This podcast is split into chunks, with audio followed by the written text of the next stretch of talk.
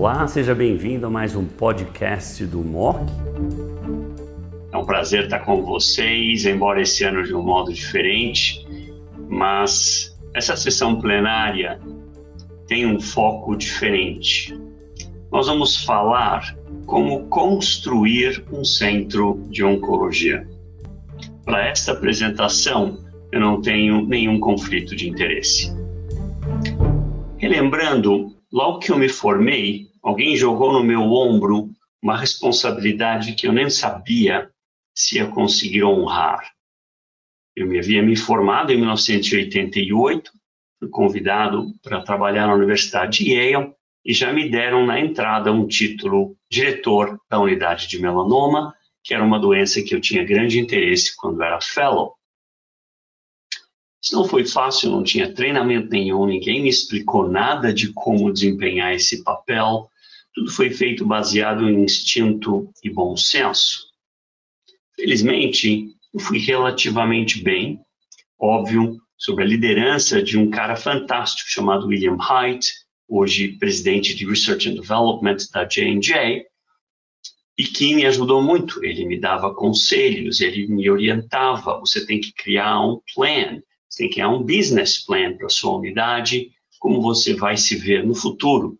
E assim nós fomos indo. Estávamos a uma hora e meia de Nova York, do Memorial Sloan Kettering, não tínhamos nada para oferecer muito diferente, perdíamos doentes para Memorial Sloan Kettering, não era fácil sobreviver de lado de um gigante da oncologia. Por sorte, tivemos a ideia de desenvolver um programa de vacina para melanoma. Uma coisa única naquele tempo, estamos falando isso aqui em 1988, nós criamos um programa, programa bem sucedido, e começamos, inclusive, a roubar pacientes do Memorial Sloan Kettering. Então, foi a minha primeira experiência de como sobreviver num ambiente mais adverso.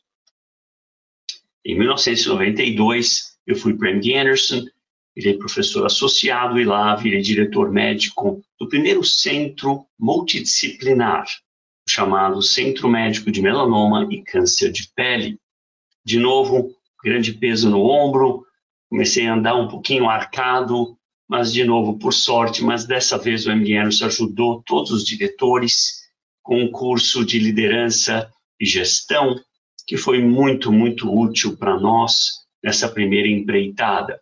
Todos os médicos que viraram diretores de centros eram muito jovens. Eu era o mais jovem de, mais jovem de todos, mas foi uma experiência única.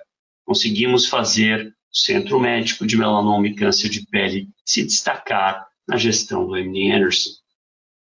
Em 1998, eu voltei ao Brasil, a um convite do Dr. Raul Kutait, e nós começamos, então, o Centro de Oncologia em Hospital Privado.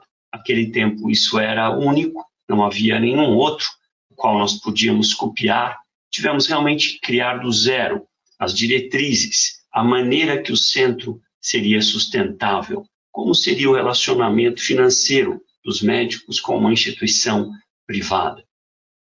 Tudo isso foi criado do zero. Em 2011, nós fomos para o BP Mirante e para a BP, na realidade, pegamos a BP toda, crescemos muito, hoje somos 38 médicos, éramos três naquele tempo, Rafael Schmerling, Fernando Maluf e eu, hoje somos 38 titulares, um número muito grande de assistentes que eu já nem consigo contar mais. Em 2015, tivemos a honra e o privilégio de nos juntar ao Albert Einstein, Maluf e eu, como membros do Steering Committee, e estamos lá até hoje. A primeira coisa que você tem que fazer quando vai montar qualquer coisa, não importa se você vai montar uma mercearia ou um centro de oncologia, é criar um business plan. O business plan é uma obra dinâmica que descreve aquele empreendimento, delineia estratégias operacionais, como você se insere no mercado e como vai ser o resultado financeiro disso. Então, por exemplo, eu vou investir tantos milhões, vai demorar quatro ou cinco anos para eu empatar, para ter o meu break-even. A partir daí, eu devo começar a ter lucro no meu projeto. Então, isso é um business plan. Se aplica a tudo que você for fazer em termos de negócio. A medicina Tem algumas nuances, eu vou mostrar daqui a pouco, mas se você quiser sumarizar o seu business plan de uma maneira bem simples, ele vai delinear como é que estamos agora e aonde queremos ir. Todo business plan vai ter duas partes. E na medicina, num centro de oncologia, tem essas duas coisas. Eu, por exemplo, fui obrigado a criar, em 1992, o business plan do Centro de Melanoma e Câncer de Pele, logo antes de voltar ao Brasil. Eu tinha acabado de aprender como fazer um business plan, que me facilitou muito. Mas se você olhar, os business plans têm uma coisa muito em comum a missão e a visão. Todos os centros querem ser excelência na assistência, ensino e pesquisa. Todos, em geral, querem focar nisso. Então, isso é um tripé comum à Clínica Mayo, como a MD Anderson, como a Memorial Sloan Kettering e todos os outros centros. A visão pode mudar um pouco, mas a maior parte das vezes tem esse aspecto. Nós queremos um cuidado de qualidade multidisciplinar, que seja integrado e humanizado, e que tenha o paciente em primeiro lugar. Então, a maior parte dos centros, se você for procurar business plan, missão e visão da Clínica Maio, vai tudo mais ou menos ficar nessas linhas. Mas isso não é o que separa um do outro. Isso é muito fácil escrever e colocar no papel. O que separa as pessoas é a capacidade de execução. Isso é que separa um do outro. Cheio de gente falou, eu vou fazer uma coisa fantástica. Olha, anos depois, nada é feito. SWOT. Todo business plan vai ter um pouco essa estrutura do SWOT. O que é o SWOT? Não, isto é SWAT, Special Weapons and Tactics. Todos nós gostamos de ver filmes da SWAT. Isso não é o que eu estou falando. Eu estou falando de SWOT. Strength, weaknesses, opportunities and threats. Em português, fraquezas, forças, oportunidades e ameaças. Quando você faz um business plan usando o framework da SWOT, você vai entender melhor o que está acontecendo. Você vai entender melhor como você é. Você vai entender melhor o ambiente em que você está inserido. Vamos dar uma olhada, por exemplo, isso óbvio é um exemplo, mas só para facilitar a sua intelecção. Vamos ver strength. Por exemplo, eu tenho um corpo químico forte, é um super, super elemento. Ou não tem? Será que eu preciso recrutar pessoas para fortalecer o meu corpo clínico?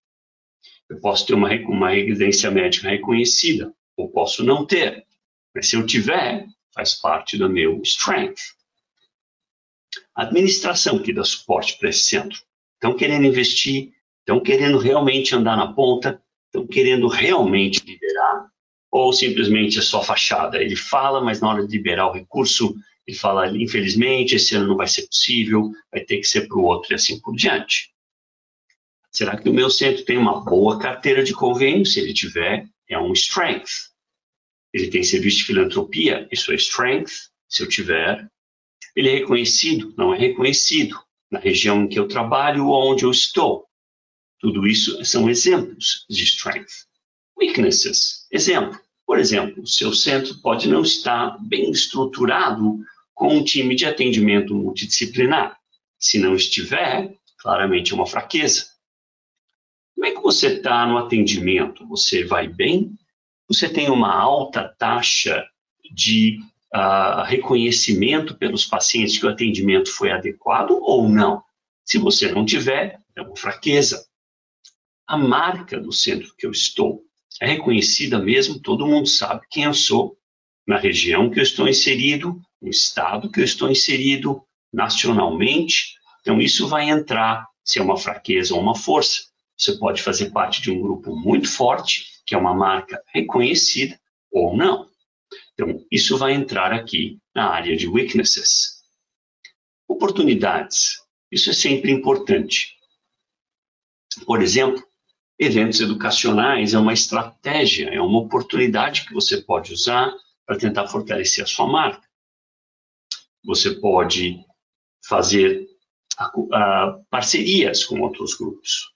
Isso é importante, nacionais ou internacionais.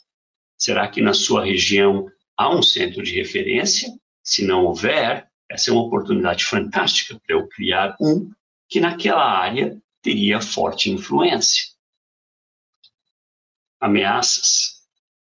A ameaça mais comum hoje são os grandes convênios que estão verticalizando o atendimento. Como assim, Buzaide? Well, o convênio, ao invés, o seguro médico ou convênio, ao invés de pedir para você cuidar e falar, eu vou criar o meu próprio hospital, eu vou criar o meu próprio grupo, eu vou ter o meu próprio laboratório, não vou terceirizar esse serviço.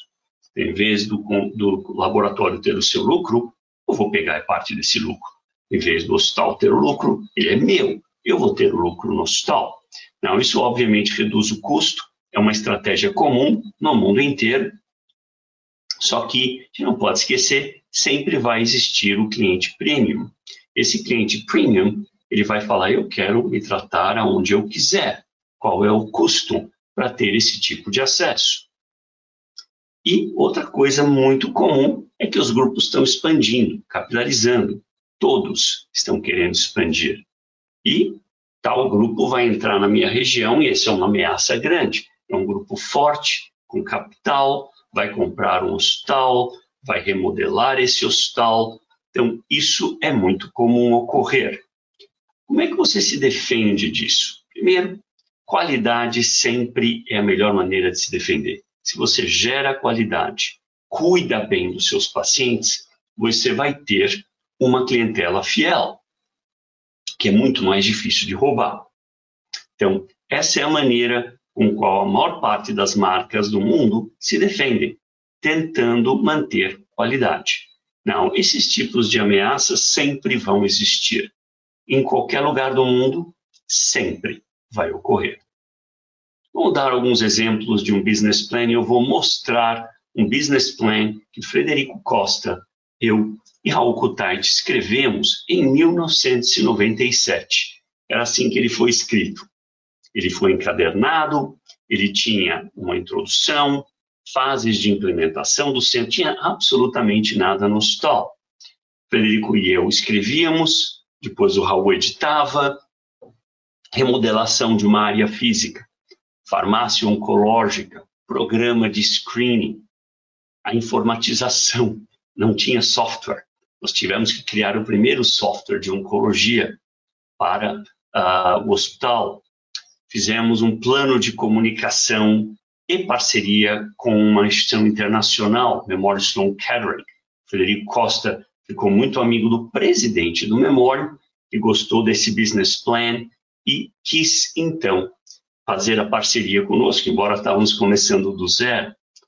Então, um programa até de expansão já havia sido criado em 1997, estamos falando há 23 anos atrás. Então, são, eu estou pondo algumas frases aqui só para mostrar como é começar do zero.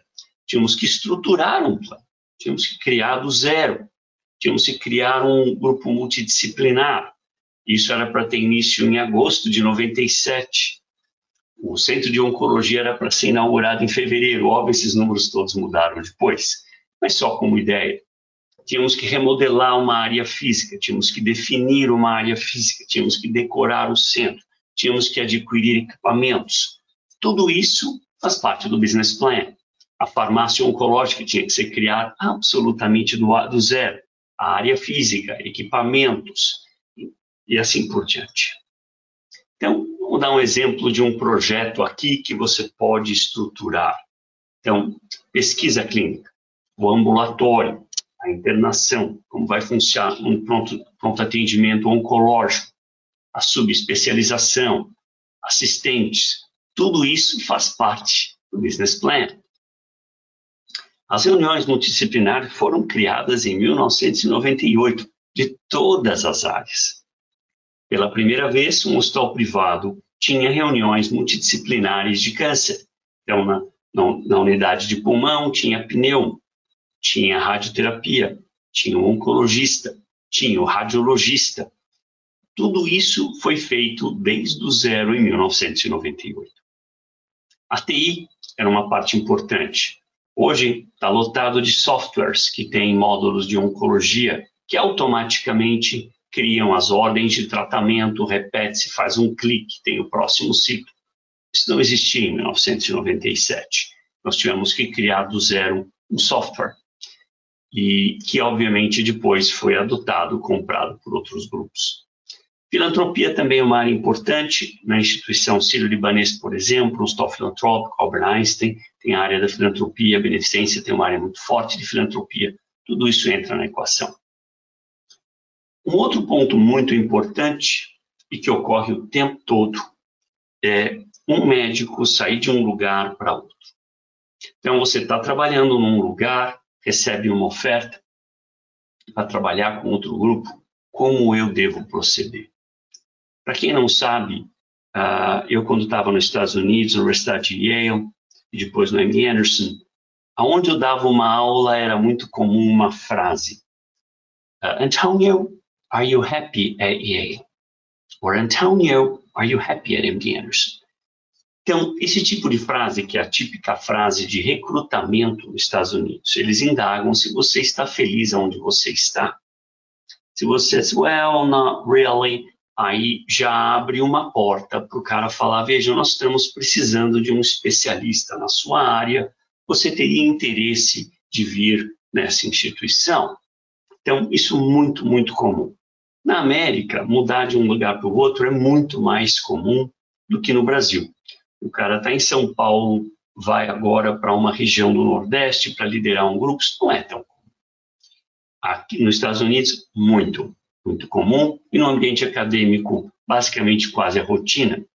É até quase derrogatório alguém que está tanto tempo num lugar sem se mudar, tipo, ele não muda, será que ele não tem grande valor? Na realidade, as pessoas que são fantásticas e não se mudam, não se mudam, obviamente, em grande parte por causa da família, do estudo do filho, uh, um problema um familiar enfermo, isso entra muito na equação.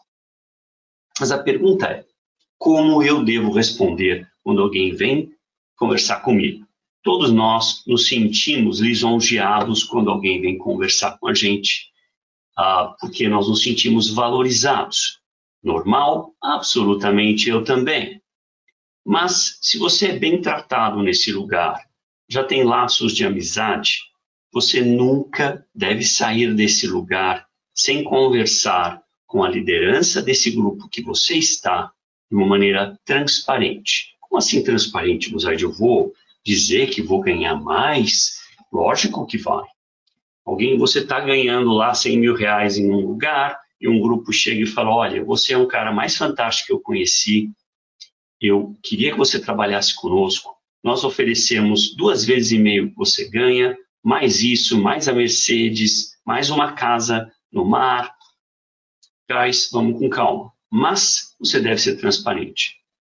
E se for uma oferta fantástica, o líder desse lugar que gosta de você vai dizer: olha, é uma oportunidade única, nós não conseguiríamos fazer uma contraoferta a este nível, mas eu vou lhe desejar um crescimento fantástico. É um movimento para cima, como diz em inglês, um upward move, e nós não vamos conseguir fazer uma contraoferta. Isso é um grupo sério, decente, com quem você conversa e demonstra de maneira transparente. Essas ofertas vão ocorrer para médicos de grande valor. A gente não sai, não sai de um lugar que você é bem tratado, sem conversar de maneira transparente antes de qualquer decisão. A meu ver, demonstra caráter ruim. Não é assim que faz. A gente tem que respeitar dar a deferência ao grupo que o trata bem.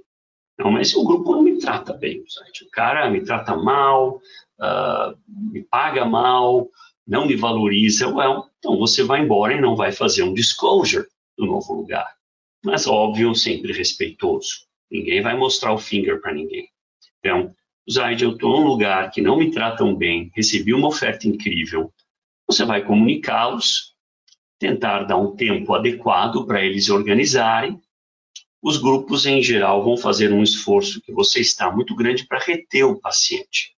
Mas, na minha opinião, você deve escrever uma carta dando ao paciente a oportunidade de ficar no grupo em que você está, caso eles queiram que você continue cuidando.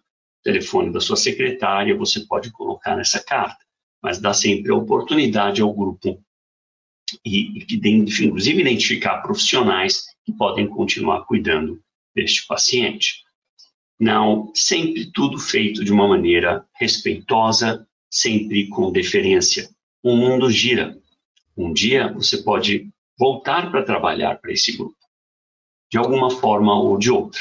Recentemente, um dos nossos excelentes profissionais da BP, que tinha vindo do, do Oswaldo Cruz, recebeu uma super oferta para voltar, maior do que nós seríamos capazes de oferecer. Ele me ligou, Guzaide, estou voltando para o Oswaldo, recebi uma oferta muito difícil de recusar. Eu falei para ele, excelente, é um movimento para cima, vamos ter saudades. E a segunda coisa que eu falei para ele, os nossos sistemas são iguais, leve o prontuário de todos os seus pacientes. Se você quiser e alguém oferecer algum obstáculo, me avise.